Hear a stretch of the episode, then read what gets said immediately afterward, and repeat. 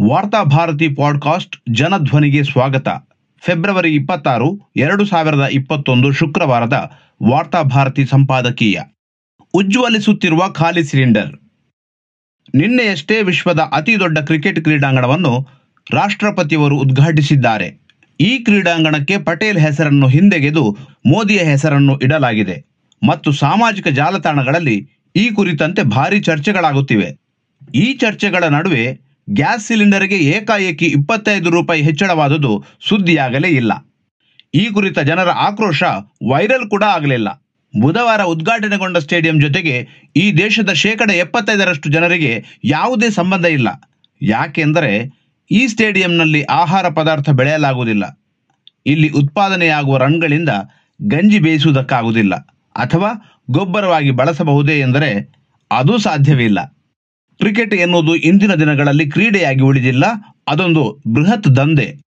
ಆಡುವವರು ಮತ್ತು ಆಡಿಸುವವರು ಈ ಮೂಲಕ ಕೋಟಿ ಕೋಟಿ ಬಾಚಿಕೊಳ್ಳುತ್ತಾರೆ. ಶೇಕಡ ಎಂಬತ್ತರಷ್ಟು ಜನರು ಅಪೌಷ್ಟಿಕತೆಯಿಂದ ಬಳಲುತ್ತಿರುವ ದೇಶವೊಂದು ಈ ಕ್ರಿಕೆಟ್ ಕ್ರೀಡಾಂಗಣದ ಮೂಲಕ ಏನನ್ನೂ ತನ್ನದಾಗಿಸಿಕೊಳ್ಳಲಾರದು. ಇಷ್ಟಕ್ಕೂ ಬಲಿಷ್ಠ ದೇಶಗಳಾಗಿರುವ ಅಮೆರಿಕ, ಚೀನಾದಂತಹ ದೇಶಗಳು ಕ್ರಿಕೆಟ್ಗೆ ಮಹತ್ವವನ್ನೇ ಕೊಟ್ಟಿಲ್ಲ. ಅಂತಹ ದೇಶಗಳು ಇತರ ಕ್ರೀಡೆಗಳನ್ನು ಪೋಷಿಸಿ ಒಲಿಂಪಿಕ್ನಲ್ಲಿ ಚಿನ್ನದ ಪದಕಗಳನ್ನು ಗೆದ್ದುಕೊಂಡು ವಿಶ್ವದ ಗಮನ ಸೆಳೆಯುತ್ತಿವೆ. ಲಾಕ್ಡೌನ್ನಿಂದ ಸಂಪೂರ್ಣ ತತ್ತರಿಸಿ ಕೂತಿರುವ ಭಾರತ ವಿಶ್ವದ ಅತಿ ದೊಡ್ಡ ಕ್ರಿಕೆಟ್ ಸ್ಟೇಡಿಯಂ ಅನ್ನು ಉದ್ಘಾಟಿಸುತ್ತದೆ ಎನ್ನುವುದೇ ಒಂದು ವಿಕಟ ವಿನೋದ. ಒಂದು ರೀತಿಯಲ್ಲಿ ಅದಕ್ಕೆ ಪಟೇಲ್ ಹೆಸರನ್ನು ಅಳಿಸಿ ಮೋದಿಯವರ ಹೆಸರನ್ನೇ ಇಡುವುದು ಸೂಕ್ತ. ದೇಶ ಹಸಿವಿನಿಂದ ತತ್ತರಿಸಿ ಕೂತಿರುವ ಹೊತ್ತಿನಲ್ಲಿ ಒಬ್ಬ ಪ್ರಧಾನಿ ಸ್ಟೇಡಿಯಂಗೆ ತಮ್ಮ ಹೆಸರನ್ನು ಮರುನಾಮಕರಣ ಮಾಡಿ ಸಂಭ್ರಮಿಸುತ್ತಾರೆ ಎನ್ನುವುದೇ ಭಾರತದಲ್ಲಿ ನಡೆಯುತ್ತಿರುವುದು ಏನು ಎನ್ನುವುದನ್ನು ಜಗತ್ತಿಗೆ ಸಾರಿಬಿಡುತ್ತದೆ ಗುರುವಾರ ಎಲ್ಪಿಜಿ ಅಂದರೆ ಅಡುಗೆ ಅನಿಲ ಸಿಲಿಂಡರ್ ದರದಲ್ಲಿ ಇಪ್ಪತ್ತೈದು ರೂಪಾಯಿ ಏರಿಕೆಯಾಗಿದೆ. ಫೆಬ್ರವರಿ ತಿಂಗಳಲ್ಲೇ ಅಡುಗೆ ಅನಿಲದ ಸಿಲಿಂಡರ್ಗೆ ನೂರು ರೂಪಾಯಿ ಬೆಲೆ ಏರಿಕೆಯಾಗಿದೆ. ಮಾತು ಮಾತಿಗೆ ಉಜ್ವಲ ಯೋಜನೆಯಿಂದ ಬಡವರಿಗೆ ಸಿಲಿಂಡರ್ ತಲುಪಿಸಿದ್ದೇವೆ ಎಂದು ಹೇಳುವ ಸರ್ಕಾರ ಖಾಲಿ ಸಿಲಿಂಡರ್ನಿಂದ ಒಲೆ ಉರಿಯುವುದಿಲ್ಲ ಎನ್ನುವುದನ್ನು ಮರೆತು ಬಿಟ್ಟಿದೆ ಯಾಕೆಂದರೆ ಈ ಬೆಲೆ ಏರಿಕೆ ಉಜ್ವಲ ಯೋಜನೆಯ ಫಲಾನುಭವಿಗಳಿಗೆ ಪೂರೈಸುವ ಎಲ್ಪಿಜಿ ಸಿಲಿಂಡರ್ಗೂ ಅನ್ವಯವಾಗುತ್ತದೆ. ಉಜ್ವಲ ಯೋಜನೆ ಎನ್ನುವುದೇ ಒಂದು ದೊಡ್ಡ ಬೋಗಸ್ ಎನ್ನುವುದು ಈಗಾಗಲೇ ಮಾಧ್ಯಮಗಳ ಮೂಲಕ ಬೆಳಕಿಗೆ ಬಂದಿದೆ. ಇದರ ಜೊತೆ ಜೊತೆಗೆ ಸಬ್ಸಿಡಿದಾರರ ಸಬ್ಸಿಡಿಯನ್ನು ಕಿತ್ತುಕೊಂಡು ಸಿಲಿಂಡರ್ನ ಬೆಲೆಯನ್ನು ಏರಿಸಿ ಬಡವರ ಅಡುಗೆ ಮನೆಯಲ್ಲಿ ಒಲೆ ಉರಿಯದಂತೆ ಮಾಡಿದ್ದಾರೆ. ಈ ಸಂಭ್ರಮವನ್ನು ಆಚರಿಸುವುದಕ್ಕಾಗಿ ಪ್ರಧಾನಿಯವರು ತಮ್ಮ ಹೆಸರನ್ನು ವಿಶ್ವದ ಅತಿ ದೊಡ್ಡ ಕ್ರಿಕೆಟ್ ಸ್ಟೇಡಿಯಂಗೆ ಹಾಕಿಕೊಂಡಿದ್ದಾರೆ ಎಂದು ದೇಶ ಭಾವಿಸಬೇಕಾಗುತ್ತದೆ. ಏರುತ್ತಿರುವ ಪೆಟ್ರೋಲ್ ಬೆಲೆ, ಡೀಸೆಲ್ ಬೆಲೆ, ಹಲವು ಪಟ್ಟು ಹೆಚ್ಚಿರುವ ಸಿಲಿಂಡರ್ ಬೆಲೆ, ಮಾರುಕಟ್ಟೆಗಳಲ್ಲಿ ದಿನದಿಂದ ದಿನಕ್ಕೆ ಹೆಚ್ಚುತ್ತಿರುವ ತರಕಾರಿ, ದಿನಸಿ ಬೆಲೆ, ಇವೆಲ್ಲವೂ ತನಗೆ ಸಂಬಂಧಿಸಿದ್ದೇ ಅಲ್ಲ ಎಂಬಂತೆ ಮೋದಿಯವರು ವರ್ತಿಸುತ್ತಿದ್ದಾರೆ. ಈ ದೇಶದಲ್ಲಿ ಶೇಕಡ ಹತ್ತರಷ್ಟು ಇರುವ ಜನರಿಗಾಗಿ ಒಂದು ಪ್ರತ್ಯೇಕ ಭಾರತವನ್ನು ಅವರು ಕಟ್ಟಲು ಹೊರಟಿದ್ದಾರೆ. ವಿಶ್ವದ ಅತಿ ದೊಡ್ಡ ಪ್ರತಿಮೆ, ವಿಶ್ವದ ಅತಿ ದೊಡ್ಡ ಕ್ರಿಕೆಟ್ ಕ್ರೀಡಾಂಗಣ, ಬುಲೆಟ್ ಟ್ರೈನ್, ಶಿವಾಜಿಯ ಹೆಸರಲ್ಲಿ ಪಾರ್ಕು ಧರ್ಮದ ಹೆಸರಲ್ಲಿ ರಾಮ ಮಂದಿರ, ಇವೆಲ್ಲವೂ ಆ ಹತ್ತು ಜನರ ಹಿತಾಸಕ್ತಿಯನ್ನೇ ಒಳಗೊಂಡಿದೆ. ದೇಶದಲ್ಲಿ ಅಪೌಷ್ಟಿಕತೆ ಶೇಕಡ ಎಂಬತ್ತನ್ನು ತಲುಪಿದೆ ಎಂದು ತಜ್ಞರು ಹೇಳುತ್ತಾರೆ. ಜನರಲ್ಲಿ ಇರಬೇಕಾದ ಪ್ರೋಟೀನು ಪ್ರಮಾಣ ವಿಪರೀತ ಇಳಿಕೆಯಾಗಿದೆ. ಇಂತಹ ಹೊತ್ತಿನಲ್ಲಿ ಹೈನೋದ್ಯಮ ನಡೆಸುತ್ತಿದ್ದ ರೈತರ ಕೈಗಳನ್ನು ಜಾನುವಾರು ಮಾರಾಟ ಕಾಯ್ದೆಯ ಮೂಲಕ ಕಟ್ಟಿಹಾಕಿದ್ದಾರೆ. ಭಾರತೀಯರು ಗೋಮಾಂಸವನ್ನು ಸೇವಿಸುವುದನ್ನು ತಡೆದು ಅದನ್ನು ವಿದೇಶಕ್ಕೆ ರಫ್ತು ಮಾಡಲಾಗುತ್ತಿದೆ. ಒಂದೆಡೆ ಹೈನೋದ್ಯಮ ನಾಶವಾಗಿ ರೈತರು ಬೀದಿ ಪಾಲಾದರೆ ಮಗದೊಂದೆಡೆ ಅತಿ ಅಗ್ಗದಲ್ಲಿ ಸಿಗುತ್ತಿರುವ ಮಾಂಸಾಹಾರವನ್ನು ಜನರಿಂದ ಕಿತ್ತುಕೊಳ್ಳುವ ವ್ಯಾಪಕ ಪ್ರಯತ್ನ ನಡೆಯುತ್ತಿದೆ. ಇವೆಲ್ಲದರ ನಡುವೆ ಏರುತ್ತಿರುವ ತೈಲ ಬೆಲೆ ಜನರ ಬದುಕನ್ನು ನರಕ ಮಾಡುತ್ತಿದೆ.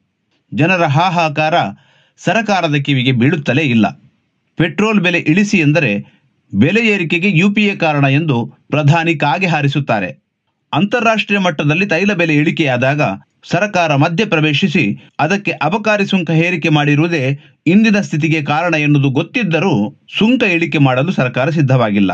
ಮಧ್ಯಮ ವರ್ಗದ ಜನರನ್ನು ಎದುರು ಹಾಕಿಕೊಳ್ಳಲು ಈವರೆಗೆ ಎಲ್ಲಾ ಪಕ್ಷಗಳು ಹೆದರುತ್ತಿದ್ದವು.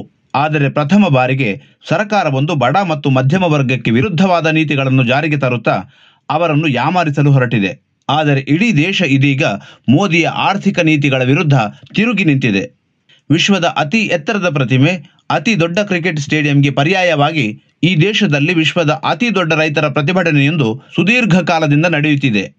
ಭಾರತವನ್ನು ಇಂದು ವಿಶ್ವ ಅಳೆಯುತ್ತಿರುವುದು ಸ್ಟೇಡಿಯಂ ಮೂಲಕವಲ್ಲ, ಈ ಪ್ರತಿಭಟನೆಗಳ ಮೂಲಕ ಎನ್ನುವುದನ್ನು ಪ್ರಧಾನಿಯವರು ಮನವರಿಕೆ ಮಾಡಿಕೊಳ್ಳಬೇಕಾಗಿದೆ. ಇದರ ಬೆನ್ನಿಗೆ ತೈಲ ಬೆಲೆ ಏರಿಕೆ ಮತ್ತು ಜಿಎಸ್ಟಿಯಿಂದ ಆಗಿರುವ ಅನ್ಯಾಯಕ್ಕಾಗಿ ಅಖಿಲ ಭಾರತ ವ್ಯಾಪಾರಿಗಳ ಒಕ್ಕೂಟ ಶುಕ್ರವಾರ ಭಾರತ್ ಬಂದ್ ಆಚರಿಸಲು ಮುಂದಾಗಿದೆ. ಈ ಪ್ರತಿಭಟನೆಗೆ ಸುಮಾರು ನಲವತ್ತು ಸಾವಿರ ವ್ಯಾಪಾರಿಗಳ ಸಂಘಟನೆಗಳು ತಮ್ಮ ಬೆಂಬಲವನ್ನು ಸೂಚಿಸಿವೆ. ಬಹುಶಃ ಇಂತಹದ್ದೊಂದು ಬೆಂಬಲ ಈ ಹಿಂದೆ ಎಂದೂ ವ್ಯಕ್ತವಾಗಿರಲಿಲ್ಲ.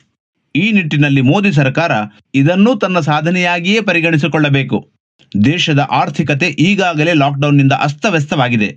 ಇದರ ಬೆನ್ನಿಗೆ ವ್ಯಾಪಾರಿಗಳ ಈ ಮುಷ್ಕರವು ದೇಶದ ಆರ್ಥಿಕತೆಗೆ ಇನ್ನಷ್ಟು ಗಾಯಗಳನ್ನು ಮಾಡಲಿದೆ. ಇದೇ ಸಂದರ್ಭದಲ್ಲಿ ಲಾರಿ ಮಾಲಕರು ಅನಿರ್ದಿಷ್ಟ ಕಾಲ ಸಾಗಾಟವನ್ನು ಸ್ಥಗಿತಗೊಳಿಸುವ ಬೆದರಿಕೆಯನ್ನು ಒಡ್ಡಿದ್ದಾರೆ.